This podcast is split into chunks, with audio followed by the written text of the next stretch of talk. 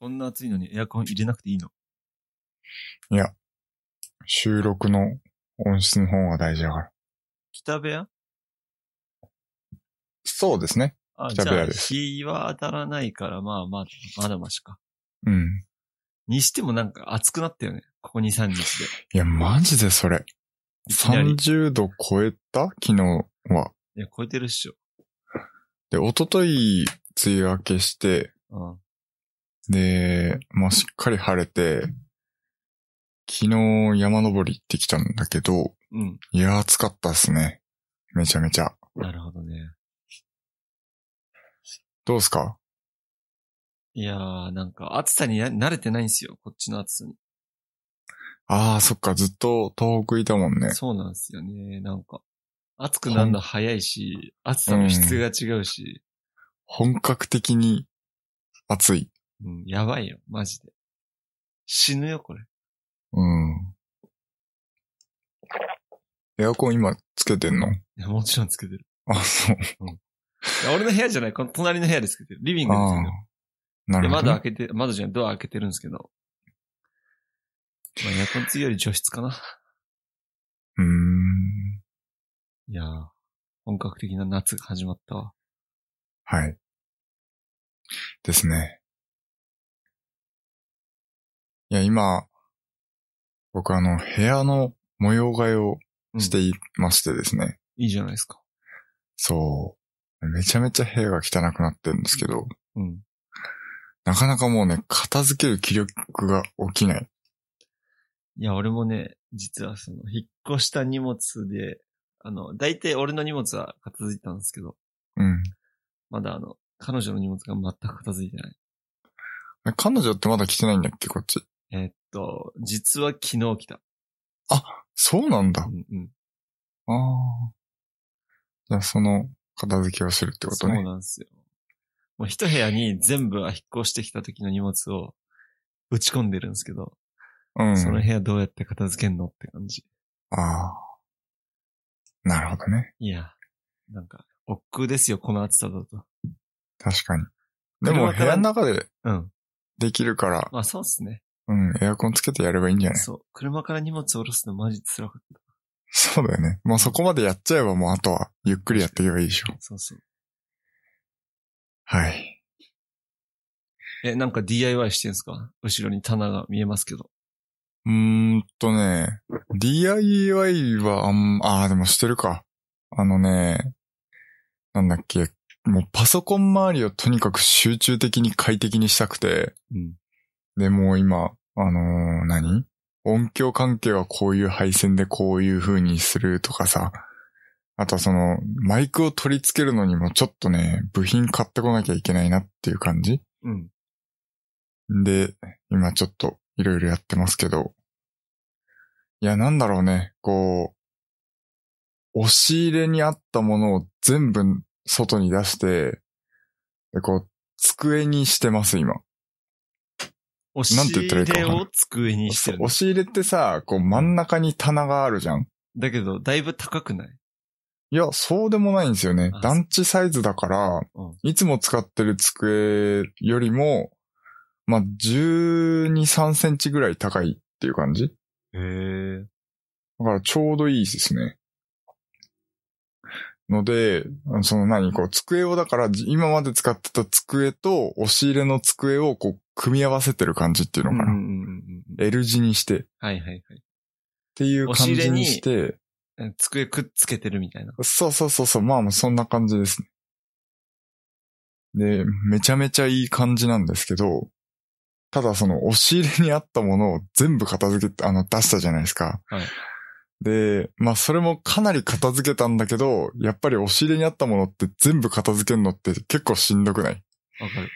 そう。それをちょっとね、まだ片付けきれてないのが今下に散乱してて、ちょっと足の踏み場もない状態なんですけど、もうね、片付けすると僕、散らかるタイプの人間なんですよ。いや、まあ、だけどさ、みんなそうじゃないですか。やっぱそうだよね。家庭は。俺だけかなと思ったけ家庭は、ど、それもちろん汚くなるよ、一度は。そうだよねうん。だから、そう。あとはね、何俺こう思うのは、うん。あんまり、森尾の家広いじゃん。うん。広い家に住まない方がいい。あ、逆になんか広い家だと、あうん。物置けちゃうじゃん。うん。だから物増えるんですよ。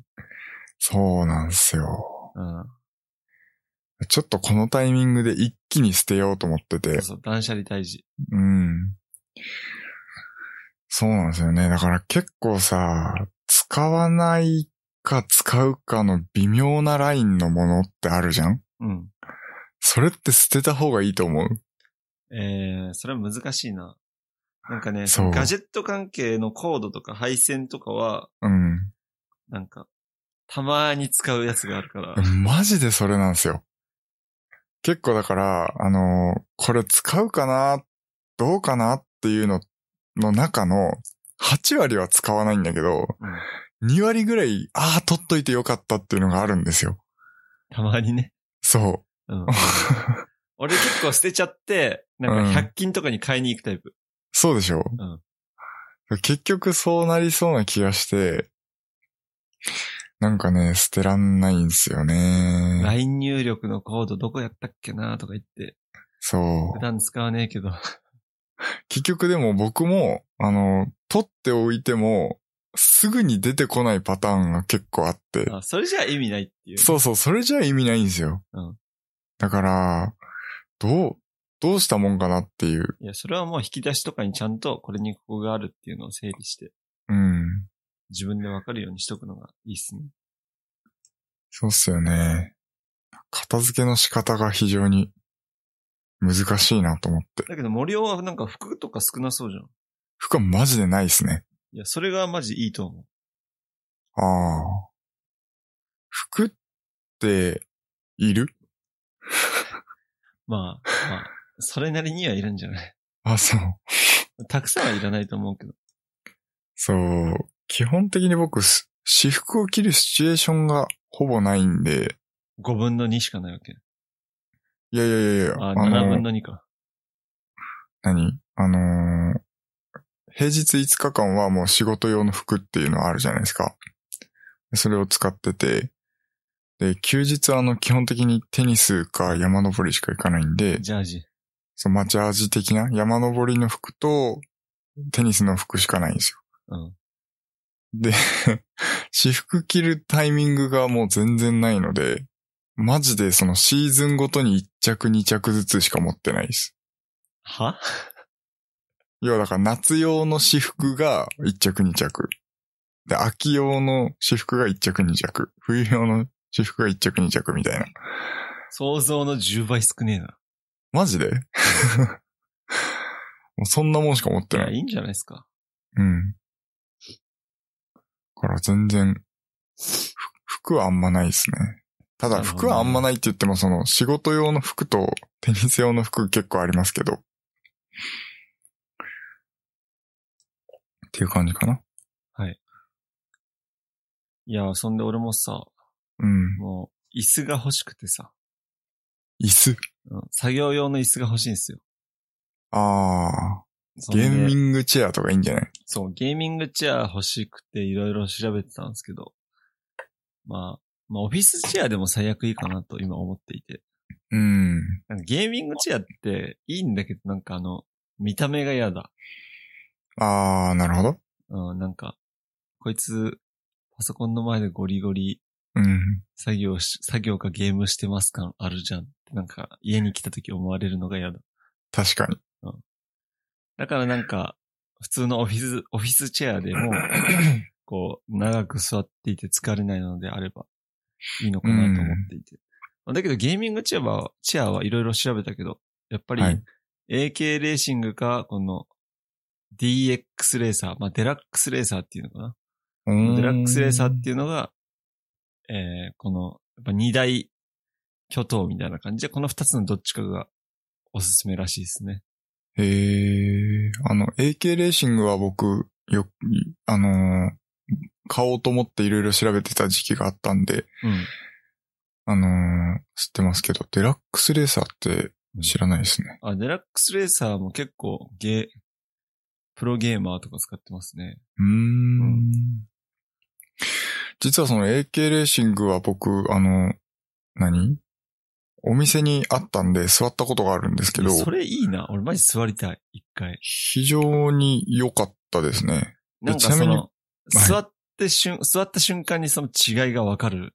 あ、もう、あの、全然違うな。うち実は僕もあの、AK レーシング調べてた時に、あのーまあ、別の会社のゲーム、ゲーミングチェアを買ったんですよ。ゲーミングチェアと言ってもなんかその、ゲーミングチェアっぽくないデザインのデゲーミングチェアみたいなうん。感じなんですけど、あのーちょっと僕は失敗だったかなっていう感じですね。じゃあ今のやつの不満点はどこなのうーんとね、まあ、やあっのぱ、会社名は出さなくていいか。うん、硬いケツが。ケツも背中もなんかやっぱ硬いなっていう感じゲーで。ミングチェアって基本的になんかホールドするから硬そうなイメージはある。そうそうそうそうそう。だから、要はなんていうのかな、こう。あのー疲れにくいかどうかで言えば、少し硬い方が多分疲れにくいのかもしれない。うん。けど、なんか座り心地っていう意味で言えば、なんかやっぱ硬いなっていう感じうん。なんですよね。なので、まあ、要はあの、車、車に例えたらわかるかな わかんないけど、そのサスペンションがさ、硬いとこう、高速でバッチリこう、決まったなるほど。形でね、うんこう安定した走りっていうのができるかもしれないけど、サスペンションが柔らかいとやっぱりこの、道路の凹凸がこう、いなされる感じ。うん。うん。で、乗り心地はいいよねっていう、この違いなんですよね、多分。なるほどね。そう。どっちが分かりやすいか分かんないけど、だからゲーミングチェアってやっぱり固めで、こう安定した座りと、こう長時間座ってても、こう姿勢がこう、なんていうのかな、崩れないというか、うんうん。キープ。された状態になるので、まあ、疲れにくいのかなっていう気はするんですよね。なるほどね。うん。まあ、っていう意味で、まあ、不満点になるかもしれないかな。俺にとっては。なるほそど、ね。の、硬いっていうのが。だったらもうはいオフィスチェアの方がいいかもって感じ。うん。僕を今買うんだったらオフィスチェアかな。 ああ、なるほど、ね。ちょっとそう。僕はいろいろ調べたけど失敗してしまった買い物ですかね。はいはい。はえい。組み立てるの結構大変いや、そうでもなかったっすよ。あ、そう普なの通に一人で組み立てられましたね。うーん。いや、そうなんですよ。まあ、椅子欲しくて、うん。調べてるんで。まあ、買うなら AK レーシングか、うん。なんでもないオフィスチェアかな。そうですね。なんか、できればその、なんと、腕を切って、肘置きみたいなの欲しいんだよね。ああ、確かに。まあ、リクライニングとかそんなできなくてもいいから。あ、そうなんだ。うん。結構あの、ニトリとかもね、そう。なんか、いいっすそううよとこも行ってみようかなと思って。。そうそううそうそうそう。結構その、いろいろ椅子調べてた時期にいろんなとこ行っていろんな椅子座りましたけど、ニトリの椅子良かったっすね。つうか、たニだトリって大体何でもいいんだよな。うん。僕逆にあの、リクライニングをしたかったんで、にうんうんニトリの椅子あんまりリクライニングできなかったんですよ。あ、そうなんだ。うん。なので、あの、リクライニングをしたいっていう希望は僕叶えられなくって、ニトリはちょっ断と、そう、あの、なしにしたんですけど、リクライニングそんなしなくていいならニトリの椅子はすごく座り心地よかったですね。なるほどね。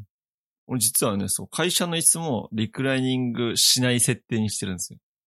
えー、できるけどしないようでにしきてるってけこと。ど、あの、後ろに、なんか足も、なんかお尻の下にあるやつのレバーを、なんか引くと、あの、後ろに、ね、の、んなんつうののけぞった時に、若干のけずる感じね。の、グワーンってなれるんだけど、それをできなくして、こうもうすぐカチッってこうーんう、。そっちの方がなんか俺は好き気持ちいい。そうなんですよね。うーん。まあ、なんでちょっと買ったらまた、ここでお話ししますよ。はい。今日は、なんかレッドブル飲むの俺は飲そまうでない。すね。飲みましょう。飲むんすか飲まないのちょっとべちゃべちゃ言うから飲まないかあな。あるんだけどね。あ、ああ。じゃあ僕は用意しちゃったんで飲みあ、おまっす。す。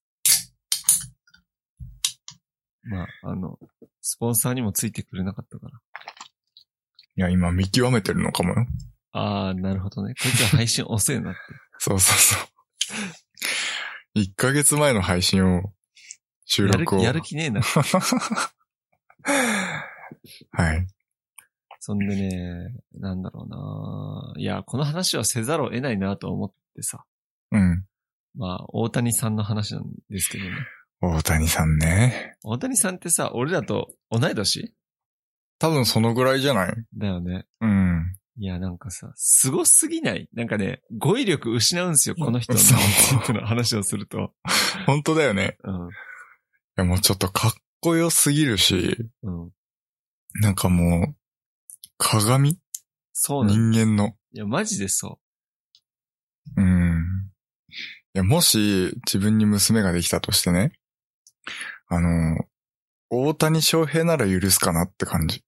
わかるわ。いや、だけど、大谷翔平みたいな人ね。みたいな人ね。うん、いや、そう、いや、もうそう、そうよ。いや、だけど、大谷翔平連れてきたら、うん、許すってなるかなっていう。いや、それは無理だよ。いや、だけどね、そう言われてもね、まあ、うん。おかしくない、この、なんていうの、人格というか、そうん素晴らしいんです。なんかね、火の打ちどころがない。う。うん。なんだろうね、もうだから人としてもなんかすごい素晴らしい人だなって思うし、うん。で、かつなんかもう、めちゃめちゃ活躍もしてるし、そうなんです。謙そ虚のだし、ねア。スリートとしても、うん。人としてもうん、ね。なんか、なんか、お 自分に自信がなくなるよいね、や、なん逆かみんに。なそう言うんですよ ね。大谷さんと自分を比べるとなんか情けなくなる。あれみたいな。いや、なんか本当に、ゴミを拾ったり、なんか相手の折れたバットを持ってってあげたり、うん。こう細かいファンサービスであったり、はい。なんだろうな、こう、そういう小さな小さな行動が彼のこのホームランだとか、そういう実力うん。につながっているんじゃないかなって思っていて、なんかはい彼の行動は本当に、なんか運を引き寄せるようなことをしてるなとすごく思う。うん。いや、だから、ああいうモデルとなる人がいるから、ああいう人を見習わないといけない。今の若い野球小僧たちは。そうですね。いや、本当にすごいと思はい。だからなんかこうね、こう、野球が上手ければさ、どういう行動しててもいいっていうなんか風潮ってあったじゃないですか。う。まあ、なんつうんだろうな。正まあ野球に限らずプロね。野球選手はちょっとチャラい。そう。まあ野球に限らずサッカーでうんそうもねうん、なんかこう、アスリートで、こう、結果残してれ結ばみたい果な。をのが全てみたいな。うんうんうん。なんかそういう、こう、風潮があって、なんか人間性どうでもいいからとにかく強ければいいっていう、まあ逆に言うとそういう、こう、かっこよさみたいなのがあったっすけど、やっぱこう、これだけ大谷さんみたいに実績を残してる人がそういう、こう、人格のある行動をしているっていうのが、うんもう本当に素晴らしいと思うし、やっぱりお手本にすべきだなと思うし、とにかくこう、いい意味でも悪い意味でもめちゃめちゃ見られる人だから、そうですね。そう。そういう人こそ、やっぱり人格のある行動ができないといけないんじゃないかなって僕は思ってるので、はい。本当にね、本当にすごい。 いや、すごいしか言えないんだよ。本当だよね。本当に語彙力なくなっちゃうけど、本当にすごい。なんかね、俺、野球とかそんな好きじゃなかったのになんかいつの間にかうん。大谷さん毎日チェックしちゃうもん。うんそう、俺もそうなの よ。全然興味ないのに、野球には。めちゃめちエンゼゃルス今見日ちどゃううしてるかなっていうのを 検索しちゃうの。 ね。いやー、ほんと。なんか日本中をね、元気にしてくれてると思う、大谷さんが。なんかあんま言いたくないけど、こう、オリンピックより、こう、今は大谷さんのあ注ー目度の方が高そそうかもしんないですね。う。うん。はい。はい。平成フラミンゴって知ってる平成フラミンゴ知らない。知らないか。あのー、まあ、大体俺らと同い年ぐらいの二人組の、あのー女性の YouTuber なんですよ。ほう今なんか、すごい勢いでチャンネル登録者数伸びてるみたいですけど、って言っても30万人ぐらいかなですね。あの、ほん、 30万人まあまあいるじゃん。うん。いや、なんか、ここ急に伸びてる感じですかね。うんうんうん。ねめちゃめちゃ面白いんですよ。そんなに僕あの、YouTube 大好き人間なので、うん。もう常になんかいろんな YouTube 見てるんですけど、うんその中でこう面白い YouTuber を見つけたら紹介していく系の、あれになろうかなと思って、うん。そう。で今今僕が今ハマってるのが平成フラミンゴっていう話ですね。うん。なんだろう。こういうのやりたかったなっていう感じ。ちょ、ちょっと待って、何、何をする人なのな、普通語の。るだけもう何こう、普通の、まん、漫才じゃないけど、まあ、何こう、な、なんだろうね。何してるって言われると、なんかすぐ出てこないのも、なんか普通に YouTuber っぽいことをしてるへえ。んだけど、なんだろうね。すげえ面白い。ちょっと見てみようん。あ大食いとかさ、う。うん。なんかどっかのアスレチックで遊んでみたとかさ、うんうん。なんか、ドッキリとかさ、あ、じゃあ結構普通なことですね。超王道なことをしてるんだけど、なんでしょうね。もう、ボケとツッコミのなんかもう、ば、なんていうの質が高いというか、へえ。めちゃめちゃ面白いんですよね。ので、ぜひね、見てほしいなって。っていうかもうこれを参考に、うんまたちょっと YouTuber やりたいなっていあオッケーオうッ。いいんじゃないですか。 そんな感じ。いいんじゃないですか。はい。一瞬で終わっちゃっいや、なんかもっと話広がんのかなと思ったんだけど。た。な、なん、なんだろうね。こう、もう見ればわかるって感じ。 うんうん。う OK ん。じゃあ見ますもとうりあえ見ずてほしい。見て、じゃあ、来週話すわ。そう、そうだね。うん。はい。ええそうだそうだ、あのさ。うん。いや、大した話じゃないですけど、俺も一瞬で終わるよ。オッケ ー。あの、俺じゃあ頑張って広げるわツイッターのフリート機能終わるらしいよ。フリート機能って何 あ のさ、インスタのストーリーみたいなやああ、なるほつ。ツイッターやってないのか。ど。そう、いや、やってはいるんだけど、うん使いこなせてないっていう感じですかね。。こうアイカンウスタントの、は存在してるよって感じ。インスタのストーリー機能ですよ、まさに。あー、なるほど。なんかそう、前ここで話した気がするけど、うん。なんか、なんか、うん、聞いたかも。その、去年の11月ぐらいから始まって、もう、もうすぐ終わりますと。えー、じゃあもう何こう、始まってそんな経ってないってことうん、そうだよだね。よね半年ちょいかな。半年ちょいでサービス終了しちゃうってことそうなんですあよ。ー白郎さんとか結構使ってたよ。あー、なんかこう、水色のさ、そう、こ枠にうなまるや、つ。ま、丸い枠みたいになってる。そうそうそうそうあー、はいはいはいはい。一回も見たことないや。多分なんか、思ったよりみんな使わなかっうーん。たので。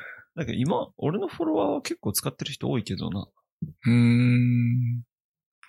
なるほどね。なんか、さすがアメリカの企業というか、切り替え早いなって感じですね。うん。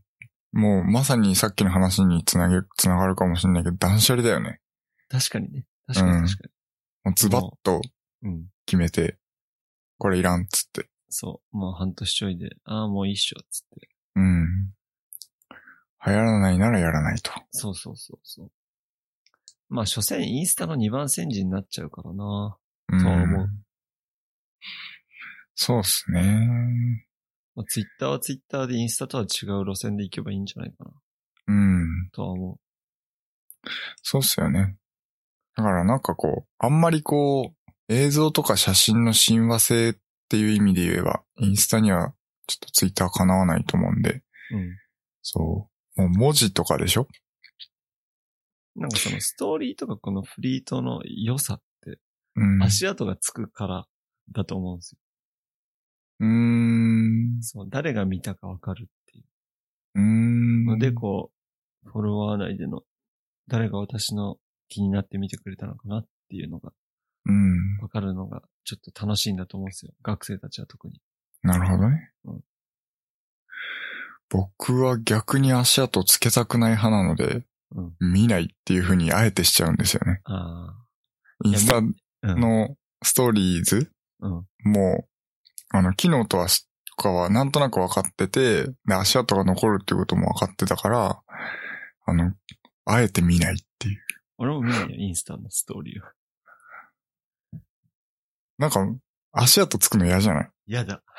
だよね。芸能人とかは見る。あー、なるほど。うん。知り合いです、なんかちょっとなんか嫌だよ見ね。たくない、見たくない。 そう。はい。まあ、そんな感じですかね。 次。はい。 早すぎる。えー、新型任天堂スイッチが公式で任天堂から発表されましたね。はい。もさっきうもうさっまず、第一印象に、 うんあのー色がプレステ5だなって思わんかった。それね、さっき言われて気づいた。ああ、だよね。うん。まあ、まあ言われてもしょうがないよ。うん。で、まあ、などこが進化したかっていうと、えー、有機 EL ディスプレイが搭載なされました。勇気。 えー、ので、まあ、画面が綺麗になって多分コントラスト比とかもかなり、えー、良くなって、まあ、綺麗にゲームがプレイできるようになりましたっていう感じですかね。で、かつ、スピーカーが良くなりましたよとか、あとはテーブルモードでの角度調整が自由にできるようになりましたよとか、いうそ、そんな感じの、えー、アップデートがありましたけれども、これってさ、なんか何、こう、テーブルモードとか、その携帯モードみたいなのでやるときに良くなったよっていうアップデートだよね。それしかなくない。そう、今回ってほとん今ど。のところ。うん。そう。 だから、我々は基本的にはその、画面に映してやるじゃんドックに入れて。っそうっすね。ていう人だと、多分だけどあんまり意味がないうんうんうん。のかもしれない。まあ、一つあの、ドックに有線の LAN ケーブルがさせるようになりましたってアップデートは非常に良いなと思いますけど。それだけかな。うん。まあ、だけど公式でまだこれしか出てないんだろうけど、うん。中身的なところはどうなんでしょうね。どうなんでしょうね。だから、スペックが上がっててね、処理速度が上がってるよとかだったら、あの、画面のカクつきとかもかなり軽減されたりとかさ、うんうん。ね、グラフィック性能が上がりましたよとかっていう情報は特に今のところないですね。そうなんですよね。本体容量が 64GB になりましたよっていうような感じですかね。もともとって 8GB とかだったんだっけ違うかな ?32 かな ?32GB だっけ、うん、まあ、うん、これは、まあ、SD カード差しはよくね。そうそうそうそう。SD カード差し合えっていう話だから、全然。うん。どうなんでしょうね。テーブル、俺はその有機 EL とかいらんわ。別に。そう、ここの何スイッチについてる画面を使ってプレイすることが僕もほとんどないので、あんまり。なんか、携帯ゲーム路線に舵切ってなんか、はい据え置きゲーム機新しく作ってくれるのかな、あー、なるほど。いや、なんかね、ここにお金かけなくてよくねってところに、うん、そうだよ俺はね。金かけてる気がしていて。うん。確か本体料金も多分、なんだっけな、3、4千円上がってんじゃないかな。うん、そうですね。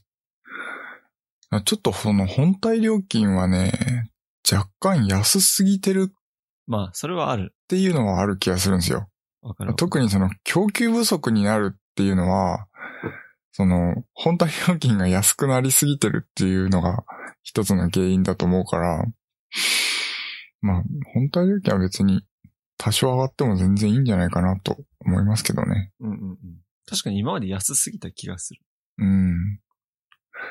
まあ、あのービジネスモデル的には、あの本体を安く売ってソフトウェアで稼いでいくっていうのが、まあビジネスモデルだから、うんうんうん。うん、あのー、ニンニンテンドーにしても、ソニーにしてもね。うんうんうん。まあ別にいいんじゃないかなとは思いますけど。ただそれにしてもその本体の供給不足になってしまうっていうのはちょっと問題な気がするから、それが、その、転売とかの影響でね。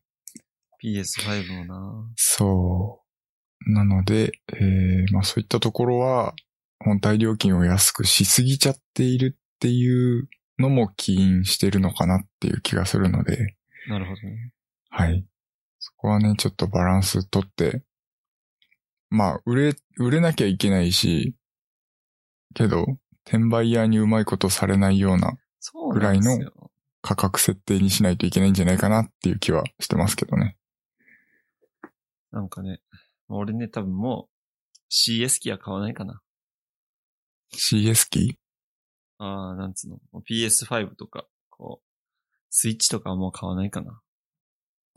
そうなんだ。 いや、俺もう、ちょっと、PC 書いてあるわ。なるほどね。 PC 書いてある。そういうことね。 PC 書いてああ。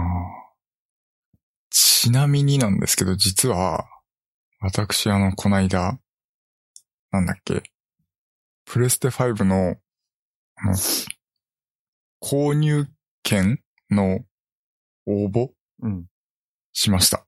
おう当たったあの、いや、わかんない。まだ多分、あの、当選とかのあれはないけど、なるほどね。まあ、とりあえず、やってみようみたいな。うん。何、何やんの ?PS5 で。うーん、原 神。まさかの基本プレイ無料ゲー。あ、いいんじゃないですか。そう。い Apex や、僕そのね、うんそう、エイペックスとかね。あの、プレステ4を持ってないんですよ。うんうん。うん。ので、あのー何今、プレステ4買うのちょっと違うかなと思ってて。まあ、わかるわかる。うん。なので、プレステ5を買えるんだったら買いたい。買えないよ、マジで。いや、もう買えないよ。買えないけど、一応だからそのさ、チャンスにはこう、やっぱり飛び込んでいかないといけないかなと思って、チャレンジはしてみいて、や、大事。まあそれで買えなかったらしょうがないじゃん、うんそう。ただ何もしなかったら絶対買えないじゃん。っなるほどね。ていうので、まあとりあえずその、抽選は、には応募しました。なるほど。買えたらラッキーだし、まあ原神って、その、うん。高いフレームレートとか必要なの。いや、特に必要ない。あでだすけどやっぱグラフィックがいい方が、やっそぱりちょっと没入感とかが違う。う。そうそうそうそうそう。なるほどね。で、でも僕今パソコンでプレイしてるんですけど、うんでもそのパソコンもね、もうちょっと僕のパソコンだと限界なんですよ。原神でも。原神でもエイペックスでもやっぱりちょっときついうん。から、 うんやっぱりもう、何こう、ゲーム特化の、やっぱ、機械を買いたいと思っていて、なるほどねで、パソコンは、もうちょい待ちたいんですよ。買い替えは。っなるほど。ていうので、で、森尾 PC って、その、今のやつって、うん。最初いくらぐらいがかかったのパソコン20万ちょいぐらいですかね。あ、20万ぐらい。はいほ。んで、約10年は、まあいいんじゃないですか。そう、当時はかなりいいパソコンだったんですけど、うん。今となってはもう、だいぶ、だいぶ、まあ、ミドルレンジ以下かな。性能的には。はい。まあ、ちょ、もうちょい待ってパソコンは買い替えようかなっていう感じですかね。はい。はい。まあ、パソコン絡みでもう一個、その、 Windows 365っていうのが、あの、マイクロソフトから公式に発表になりましたね。うんうんうん。出ましたね。はい。これは何かっていうと、そのオンライン上にこう仮想的なパソコンを自分で所有することができて、で、えー、まあ、Mac からでも iPad からでも iPhone からでも、もちろん Windows のパソコンからでも、その Web ブラウザ上で Windows を使うことができるというサービスですね。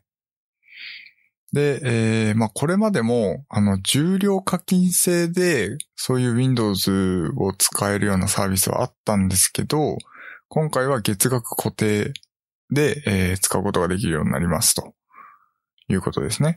えちなみにさ、はい。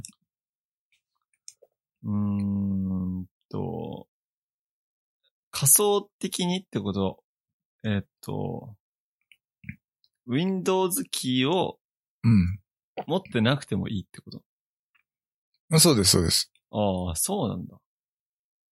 それすごいな。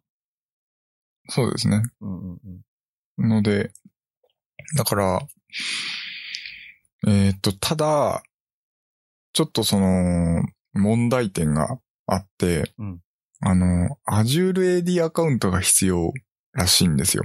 っていうのも、 Azure うん。 Azure AD っていうのは僕もなんかそんなに詳しくないんで、あ間違ってたらごめんなさいなんだけど、えっと、企業とか、その学校みたいなところにこう所属していないといけないんじゃないかなっていう感じうんうんうん。確かそう。えっと、なんだっけ、個人向けではないよね。うん。まあそのなんかこう企業でそのアカウントっていうかなんかあって、そこにこう紐付けされたアカウントなのかな ?Azure AD かアカウントって。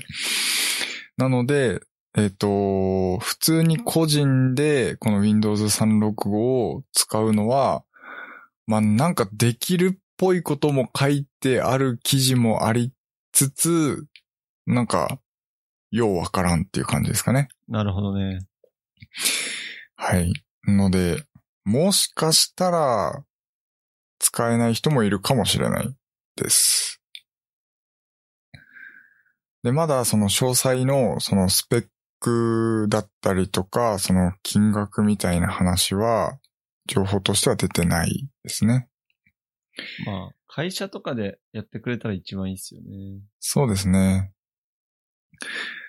だからその、会社のパソコンとして、その、あの、仮想的なパソコンを用意してもらって、まあ、そこに、えっと、テレワークだったりとかでアクセスすることができて、で、そのパソコンの中で仕事をするっていう感じうんうんうんうん。になると、まあ、テレワークなんかは非常によくできるようになるんじゃないかなと思ってて、で、かつ、職場にも、その物理的なパソコンを置く必要がないのいでや、、俺それは知らなかった。物理的なパソコンを置かなきゃいけないんだと思ってた。いではないですね。や、それすごいな。うん。はい。という感じなので、あの、会社にパソコンがなくても、あの、例えば、1000人とか2000人の従業員、それぞれに、あの、パソコンを与えることができて、で、それにアクセスするには、その iPad でもいいし、Mac でもいいし、まあ iPhone でもいいっていう。すごいですよね。いや、すごい。ブラウザで動いちゃうわけでしょそうそうそうそう。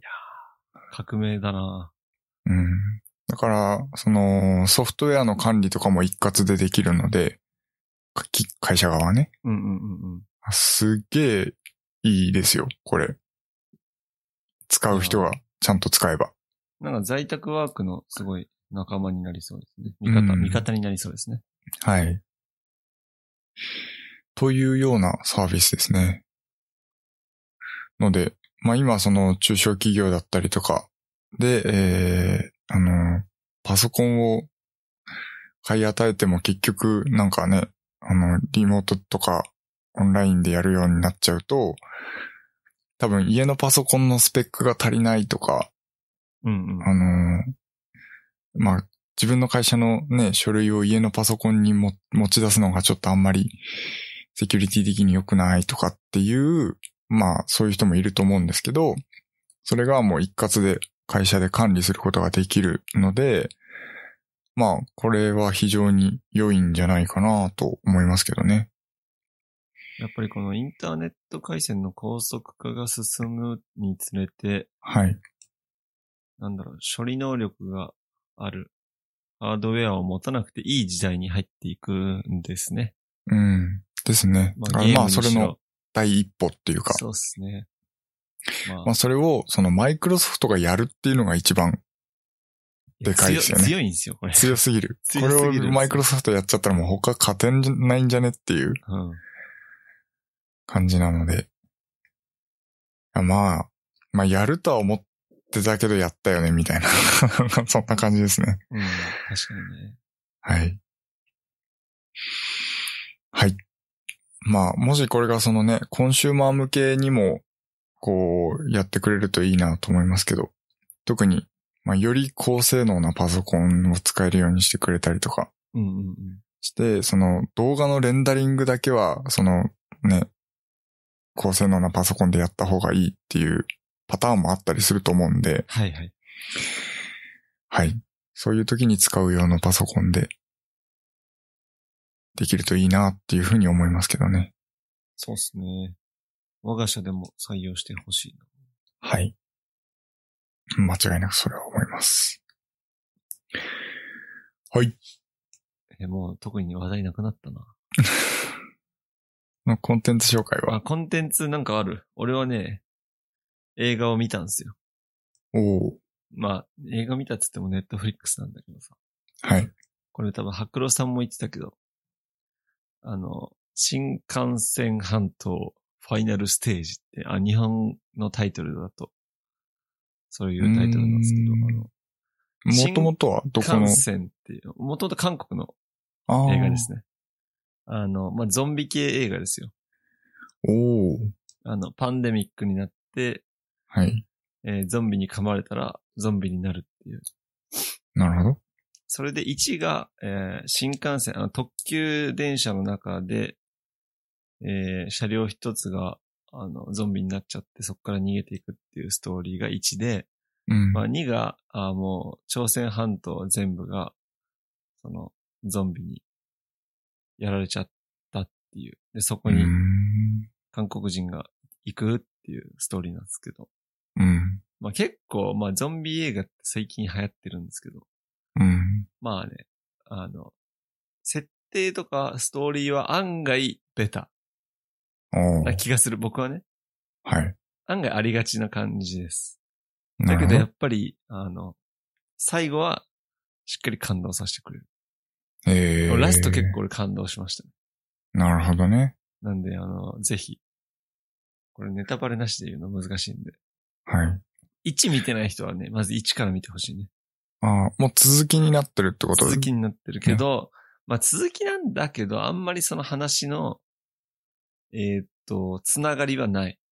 あかあ、なるほどら。、2からでも全然見られる。その、主人公は別主人公は1の最後に死ぬん ですよ。言っちゃったじゃん。 あ、言っちゃった、言っちゃった。あまあ言っちゃったけど、まあいいや。はい。あの1の主人公は、あの、最後にお亡くなりになるので、だからあんまうん話としてのつながりはあまり、まあ少しはある。うん。なるほどね。けど、そんなになんか、ジュラシックパーク123ぐらいのつながりはない。うん。なるほどですうね。んだけど、全然2からでも見られるはい。ので、じぜゃひあ、見てください。これはネットフリックスで見られて、うん。い他、これオリジナルや、オリジナルじゃないと思う。ではないうん。普通の映画ってことですそのね。映画だと思う。じゃあ、まあ、レンタルなり、Amazon プライムビデオでももしかしたら、多分見られるかもしれないわかんけどねうん。ちょっと僕もわかんないですけど。はい。はい。いやー、通り部見ようかな、通り部。何、通り部って。東京リベンジャーズ。ああ。 東京リベンジャーズね。うん非常に面白いですよ。え、まだ見てないの 見てない、見て何にも見てない。そんで、弟にもマジで通り部やばいから、絶 対に。通り部っていう略し方俺初めて聞いたんだけ俺ども。初めて聞いて、通り部って何つ って。いや、マジでなんかあの、し出てくるキャラクターの名前ってあいつかっこいいから、みたいな話をされたんだけど、うん。マジ、竹道かな。そろそろ話についていけないから見ようかな。いや、本当に見てほしい。そんなにあまあ、なんだろうね。俺的にまあえ何、こう、ピークは超えたけど、鬼もう滅術回戦より全然上。全然俺、だから、呪術回戦あんま好きじゃないって。 あ、俺呪術回戦見ようかな。なんで そう。いや、なん、何僕も、なんだろう。通り部って、と 通り部って、あの、まあ、ヤンキーものだから、うんあんまそのヤンキーものって、なんかなって思ってたんですけど、でもあの、僕あの、タイムリープものがめっちゃ好きだから、うん、言ってたね。そう、あれ前回話したんだっけタイムリープとか、まあ、話したかもしれない。通り部。そう。タイムリープものがもう大好きすぎて、いやまずちょっと俺、うん呪術回戦見ようかな。おお はい。 いや、嘘だけど。いや、でも呪術回戦も気になる。うん。だけどね、呪術回戦ってね、あの、言いにくい。ああ、確かにうん。早口言葉にありそうだポッドキャストでよ言いね。にくい。 いやー、東京リベンジャーズ見ようかな。映画は見たくないけど、アニメは見たい。うん。非常におも、本当に面白いですよ。了解です。じゃあ、ただごめん、えっとね、まだ途中なんですよね。あ、完結してないんです、ね完。結してなくって、で、僕漫画は読んでいない、原作は読んでないので、その先まで面白いかどうかはわからん。なるほど。アニメって出てるところは面白い。今んとこ面白いなるほど。でちすね。ょっとという感じなので、時間があったら見ます。はい。ぜひ見てください。やばいな。あと10分何話すよ。あと10分ね。うーんと。今日僕あの、髪の毛がね、すごいことになってるんですよ。何ヶ月切ってないの2ヶ月以上は経ってますね。やばいやん。多分。もう起きて、スーパーサイヤ人みたいになっちゃってたんだけうど、ん。さすがに今日、切りに行きます。それは前々から予約してたの。そう。まあ、き、昨日予約した。でああすね。ので、やっと昨日切予れる。約できるんだ。その直前に。うん、空いてれば。いいな。俺もで、空髪い切てりたる、空いてる時間が、まあ今日の1時からだったんで、うんあ、その、1時からやる、切ろうと思って、今から切ってきますけどなるほどで。ねこのさ、髪を一回僕全体的に染めちゃったじゃないですか。うん。で、その後ってどうしたらいいんだろう。だから言うたじゃん。坊主しかないって。やっぱそうだよね。うん。 でも坊主ってちょっと嫌じゃないじゃあ超ベリーショート。うん、そうそうそう。まあ、そんな感じにするしかないかなと思ってんだけど、おーいいじゃないですか。でも、一回染めるともう染め続けないといけないのかなうんだけど、リタッチカラーっつって根元だけ染めるのは全然できますよ。あ、そうなんだ。うん。へえ。へ当たり前じゃんえ。芸能人とかみんなそうしてるよ。あ、そうなんだ。もちろんもちなるほどね。うーん、まあ、もう別に染めなくていいかなっていう感じなろんん。いで。や、俺もね、染めなくていいと思いますよ。はい。いやー。ちょ今度さ、久しぶりにエイペックスしようよそうだね。練習したかなり練習しましたよ。あそうキルできたあのね、うんできなかった。え アシストはできたので今回ちょっと僕も改善をいろいろしてまして、おおいいねいいね。そのフィジカル的に。にね、うんうんフィジカル的に改善してまして、あうの、コントローラーでやってみました。おおどうでしたやっぱね、あの、コントローラーの方がめっちゃやりやすいわえ。えそうなのうん。キーマウより全然。あ、じゃあ俺コントローラーのおすすめ配置教えるよ。ああ、そうだね。うんまあちょっと、あの、いじってはいます、今。あ、いじってるんですかうん。いや、コントローラーは配置マジ重要だし、うん配置、は、あの、最初に、うん。もう、初めて初期に変えないと、そう、思っもたう。ね、あのね、慣れるのに1ヶ月ぐらいかかるから、一回慣れちゃうとね。そう一回慣れちゃうともう帰らんねえから、うん。本当に。そうだよねうん。ちょっとそこは慎重に、まあいろいろあの考えながらうん廃棄決めましたけど、いいっすね。いやー、どうなんだろうあのね、これちょっとあの APEX やってる人に聞きたいんですけど、あの、ソニーのうんコントローラーって、うん。あの、アナログスティックが下に2つついてるじゃないですか。はいはいはいはで、Xbox とか、まあ、スイッチもそうですけど、左側のアナログスティックと、この十字キーが配置逆なんですよね。意味わかるい。えーっと、わかった。えーちょうど、はい。ごめん、ポッドキャストで言うのはあれだけど、うんこれと、じゅ、これ、十字キーと左側の 3D キーの位置が逆ってことね。そうそうそうそうそうあそうの、。Xbox とスイッチはこれ逆だもんね。うん。うん、確かに。そうなんですよ。うんうん。の場合って、うんまあ、要はその、普通にコントローラーやってて、その、アナログスティックの操作をしながら、うん十字キーの何かのボタンを押したいっていう時はあるじゃないですか。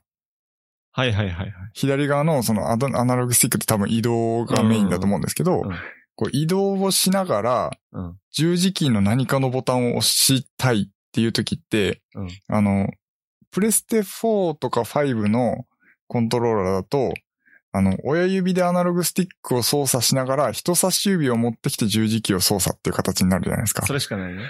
その時に LR のボタンってもう押すのって厳しくなるんですよね。その時にはもう無理だね。もう無理なので、うんけど、あのー、スイッチとか Xbox の配置だと、アナログスティックを操作しながら、自分の右手で、右手親指で十字キーを操作することができるんですよ。で、かつ LR も押せるんですよ。意味わかるえーっと、右手の親指で十字キーを操作するってことそう、左側の十字キーを操作するってここことら。辺にある十字キー。あここらそ辺うにそうそうそうそうそう。あ、なるほどね。っていうことができるという利点があって、その、プレステ4とか5のコントローラーよりも、Xbox とかのコントローラーの方がいいっていう風にうん言われてるんですよね。なるほどね。そう。で、今僕あの、プレステ4の、あの、コントローラーでやってるんですけど、うん。もう今、なら変えられるじゃないですか。いや、まあ、だけ ど、だけどね、俺思うのは、うん。まあ確かに、プロのパッド勢で、うん。えっと、Xbox コントローラー使ってる人いるわ。でしょいるいる。だけど、そうそう。うん。デュアルショック4の人も全然いる。そう。し、だけど走りながら十字キーを操作することがあまりない。例えば回復とかさ。回復は、あー例えば滑りながらとかなら、うん。走りながら回復、うん、そうね、回復。まあ、そっか、俺は今んところそれで困ったことはあまりないかな。うーん、なるほどね。っうん。ていうので、ちょっとね、今その Xbox のコントローラーを買おうかどうかすげえ迷ってますね。いや、デュアルショック4でいいんじゃないまあ、とりだあえけずど最初に。そ慣れう。て最初だから、マジで最初大事だなと思ってえーて。そう最初はマジ大事。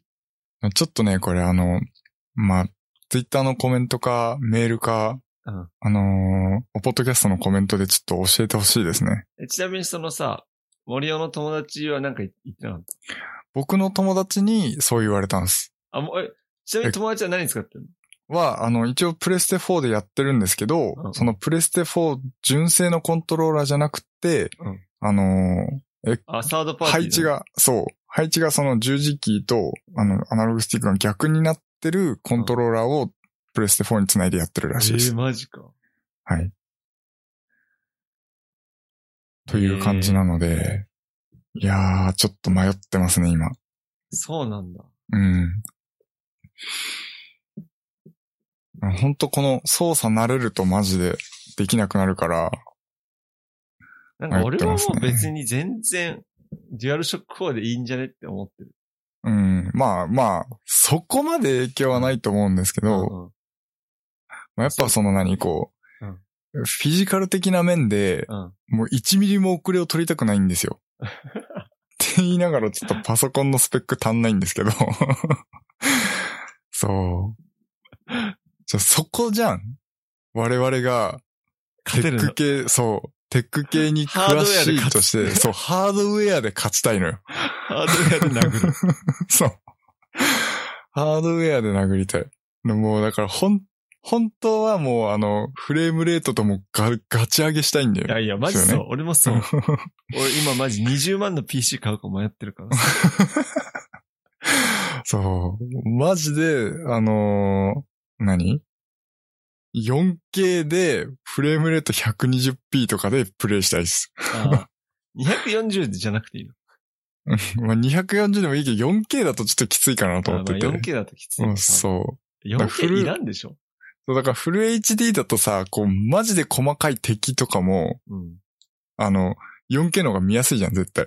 まあ、そうか。小さいところのそう敵か。もしんないけど、そしたらもう、モンスター PC が必要なマジでそう。だから、一応予算はうん50万ぐらい確保して ます。いなんで、無料ゲーやるのに50万のパソコン買うんだっ ていう。ゼロキルなのに今。そうゼロキルなのにね。いや、まあ、あの、Apex のためにではないですけどいね、やまあもちろんそ。うそうそうそう Apex のために買うわけではないですけど、うん一応そこで遅れを取りたくないっていやい大う、事ちでょっすとね、テック系の意地みたいなのはありますね。いやー、いい なえ、じゃあ、ちょっと俺も。うん、そううそう。ん。というところで、えしてーほ、しいな Apex 実は頑張ってますよっていう。いいっすね。はい。ので、ちょっとね、こう、わからないところいろいろあるんで、聞きたいですね。あとあれかな。あのーヘッドホン。ヘッドホン。うん。今はこの、何あの、スタジオモニターヘッドホンでやってるんですけど、うん。普通にステレオじゃないですか。はいはいはい。これが、そのサラウンドになったらどのぐらい変わるのかなっていうのもうん気にはなってるんですけど、で僕一回そのバーチャルサラウンドのヘッドホンを買ったんですけど、うん。なんかいまいちよくわかんなかったんですよ。うんまあ、だいぶ昔ね。その英語、映画とかを見ても、なんかバーチャルサラウンドなんかよくわからんなって感じだったんですよね。で、なんか一回失敗してるので、なんかそのバーチャルサラウンドっていうのにあんまり信頼を置いていないっていううんうんうんうん。感じで、で、あの、今、リアルサラウンドのヘッドホンってあるんですよ。要は、そのヘッドホンの中にスピーカーが5個ぐらい入ってて、片方片側ね。で、その、ちゃんとこう、音の指向性をヘッドホンの内部で担保できるっていう。それがどのぐらいすごいのかっていうのが、まあ、試してみないとわかんないじゃん確かに。そう。あそう。それがだいたい2万5千円ぐらいするんですけど、うんちょっと買う前にしちょっと試したいんですよ。高いなうん。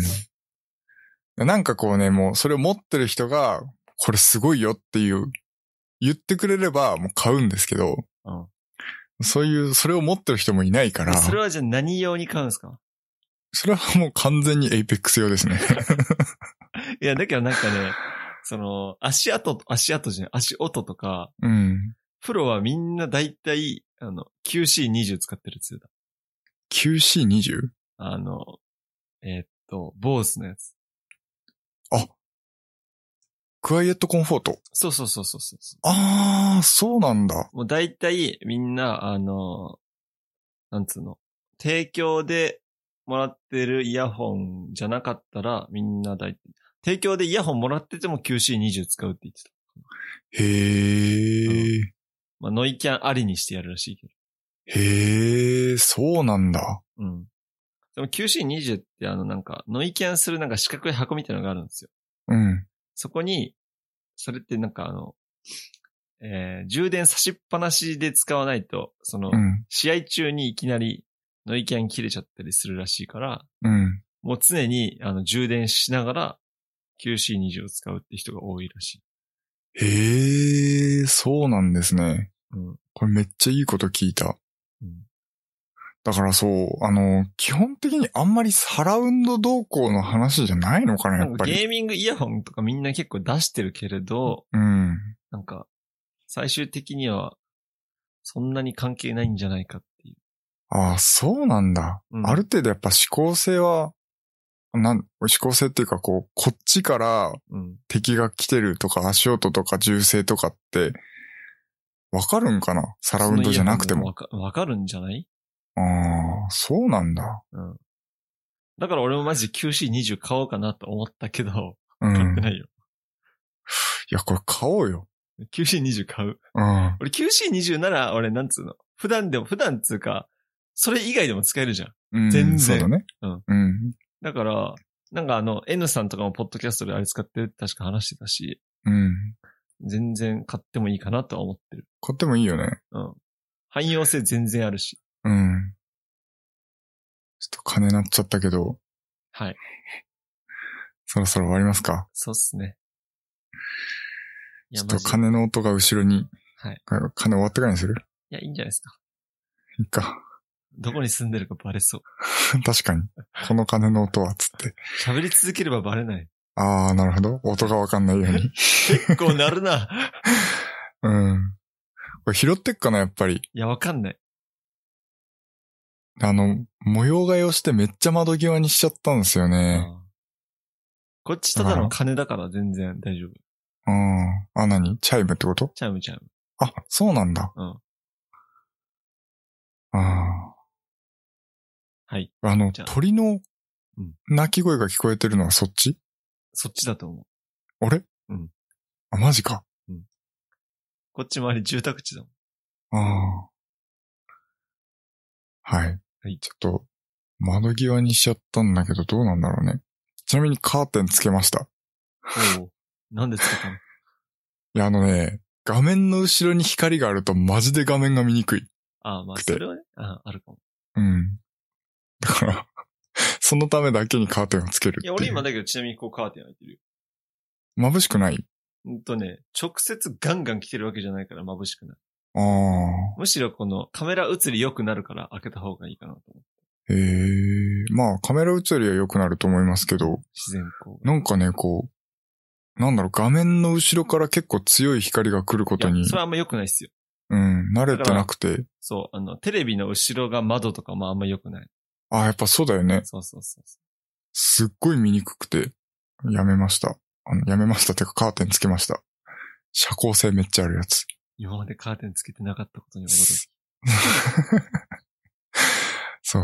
この部屋に引っ越してきて3年、3年目にして、 カーテンをつけるっていう。はい。そんなとこにしますか。はい。じゃあ、えー今回のポッドキャストは、えー hpk.jp スラッシュ、ポッドキャストスラッシュ046で公開しておりますので、そちらの方もよろしくお願いいたします。それでは。それでは。